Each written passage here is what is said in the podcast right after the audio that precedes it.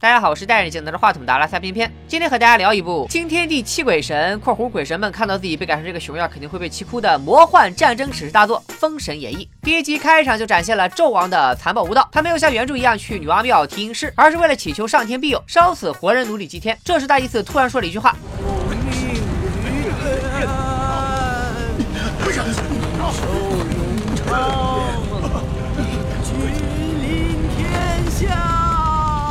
先不说你咋咋呼呼的到底是鸡色还是神婆，受命于天，既寿永昌，是秦朝丞相李斯刻在传国玉玺上的篆文。大姐，你该不会是穿越来的吧？钻黑洞的时候掏板就废了吗？OK，这都是小 bug，也不影响观感。我们继续，因为纣王残暴到上天都看不惯了，于是地星陨落裂为两半，招使大商气数将尽。而陨石落下来的地方，毁灭大商之人将要出世。镜头一转，一个女人在一个小破屋里生孩子。大家都知道历史上灭商的人是武王姬发，这剧情竟然挺快啊！给编剧加个鸡腿。然而下一秒我就想用鸡腿噎死这个编剧。这个生孩子的女人叫瑶姬，她原本是纣王的妃子。却爱上了一个叫杨子成的将军，俩人还私定终身。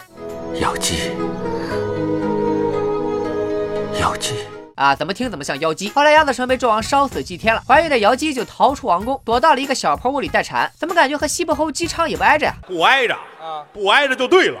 大家放心，姬昌并没有喜当爹。妖姬剩下的这个将要灭商的天选之子不是姬发，而是杨戬。在一些奇幻神话剧里，但凡主角出世，那都要天生异象，什么满屋红光啊，龙凤入梦啊。杨戬投胎是这样的。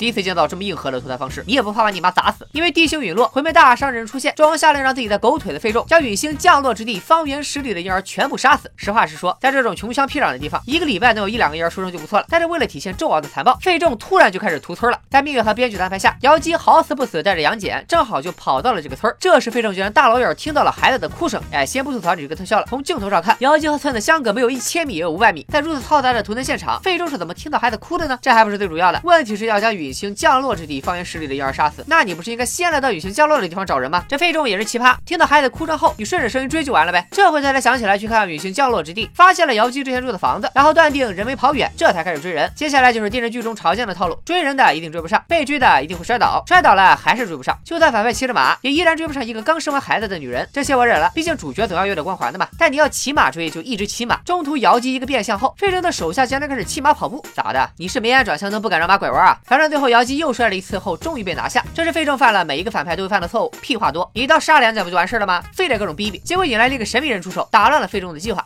我是大圣的大臣，你是何方妖孽？求你放过我吧！你听着，这是求人的态度吗？还何方妖孽？这时候你不是应该尊称人家一声何方圣仙吗？来的这个人也不说自己是谁，直接就开挂放了个大，当场就要炫元神。我一看就明白了，这哥们肯定就是小点犬啊，这是跑过来救他的主人来了。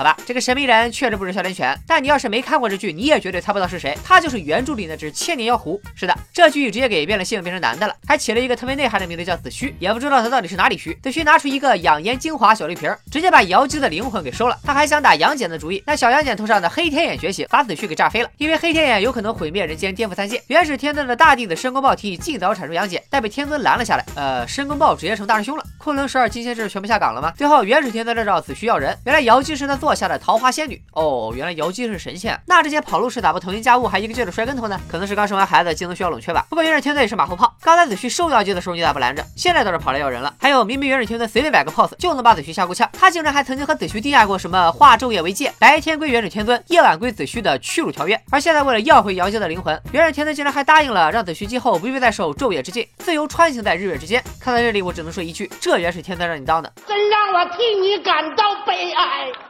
元始天尊对瑶姬说：“你儿子是传说中要祸乱三界的黑天眼，必须弄死。”瑶姬就求情：“放过我儿子吧，只要放了他，我愿意一死。”巴拉巴拉。然后元始天尊居然就同意了，直接弄死了瑶姬。看到这里，我也是很迷啊，为啥只要瑶姬死了就可以放过黑天眼这个祸害呢？总之，咱们的男主杨戬算是活了下来。后来他被冀州侯苏护，也就是苏妲己他爹给捡到了，并且收为了养子。在这里就忍不住又要吐槽了：苏护既然知道杨戬是叛将杨子成的儿子，你还敢让他叫自己的本名杨戬？不是应该改名叫苏简吗？一晃二十年过去了，杨戬和妲己都长大了，剧情照着骨科剧的方向高速发展。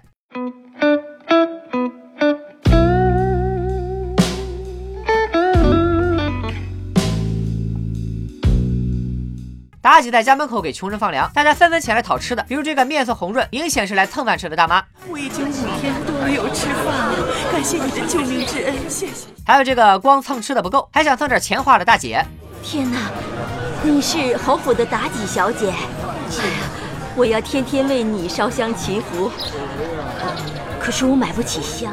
实在无力吐槽了，我就挑重点说吧。杨戬和妲己这对兄妹时时刻刻都在调情，但是狐妖子虚也惦记上了妲己，他想把妲己的灵魂也收进自己的小绿瓶，没看出来啊，这还是个爱收漂亮妹子手办的死宅。于是子虚来到苏护家干架，最后苏护、杨戬打酱油路过的武吉，三人合力拔开了传说中的轩辕剑，这才干趴了子虚。是的，轩辕剑都冒出来了。后来剧情终于按照原著开始推进了，奸臣费仲设计让妲己进宫为妃，苏护不干，所以纣王就派兵讨伐冀州城。苏护的老婆为了杨戬的安全，狠心下毒赶走了他。妲己不忍心看着全城的父老相信为自己送死，于是主动选择了进攻。但费仲还是屠城了。杨戬回到冀州城后，看到全城百姓和父母惨死，受刺激之下，黑天眼再度开启。别人听着就命令姜子牙带上轩辕剑下凡除掉杨戬。大哥，你好歹是天尊啊，咋说话不算话呢？人家他妈瑶姬这不是白死了吗？看完前四集，偏偏时代看不下去了，上网一查才知道，后面的剧情不是一般的狗血，基本就是围绕着杨戬、妲己和子虚展开的三角恋。貌似结局还是杨戬和子虚俩男的抢妲己，杨戬开了个大，眼看就要打死子虚的时候，妲己冲过来挡在了前面，然后就被杨戬打死了。据说这部剧是一五年拍的，我都怀疑这这根本不是照着《封神演义》原著改编的，就是照着哪部仙侠 YY 小。说抄的，然后再把人名换成封神里的名字。不过姜子牙这个角色虽然也没有完全忠原著，但也被于和伟老师演绎的颇为有趣，堪称全剧搞笑担当。比如拔轩辕剑这一段，怎么了？但是就拔不出来吗？刚才还能拔出来呢，能拔出来。大师兄，你再试试，不要太用力，轻轻的拔。还有不忍心杀杨戬这一段。为什么要跟着我们？快说！有话，你你你，为什么害我兄弟？你力气好大呀！哎呦，你你你很了不起。谁派你来的？你你你，你这样不好，放放开我！不说是吧？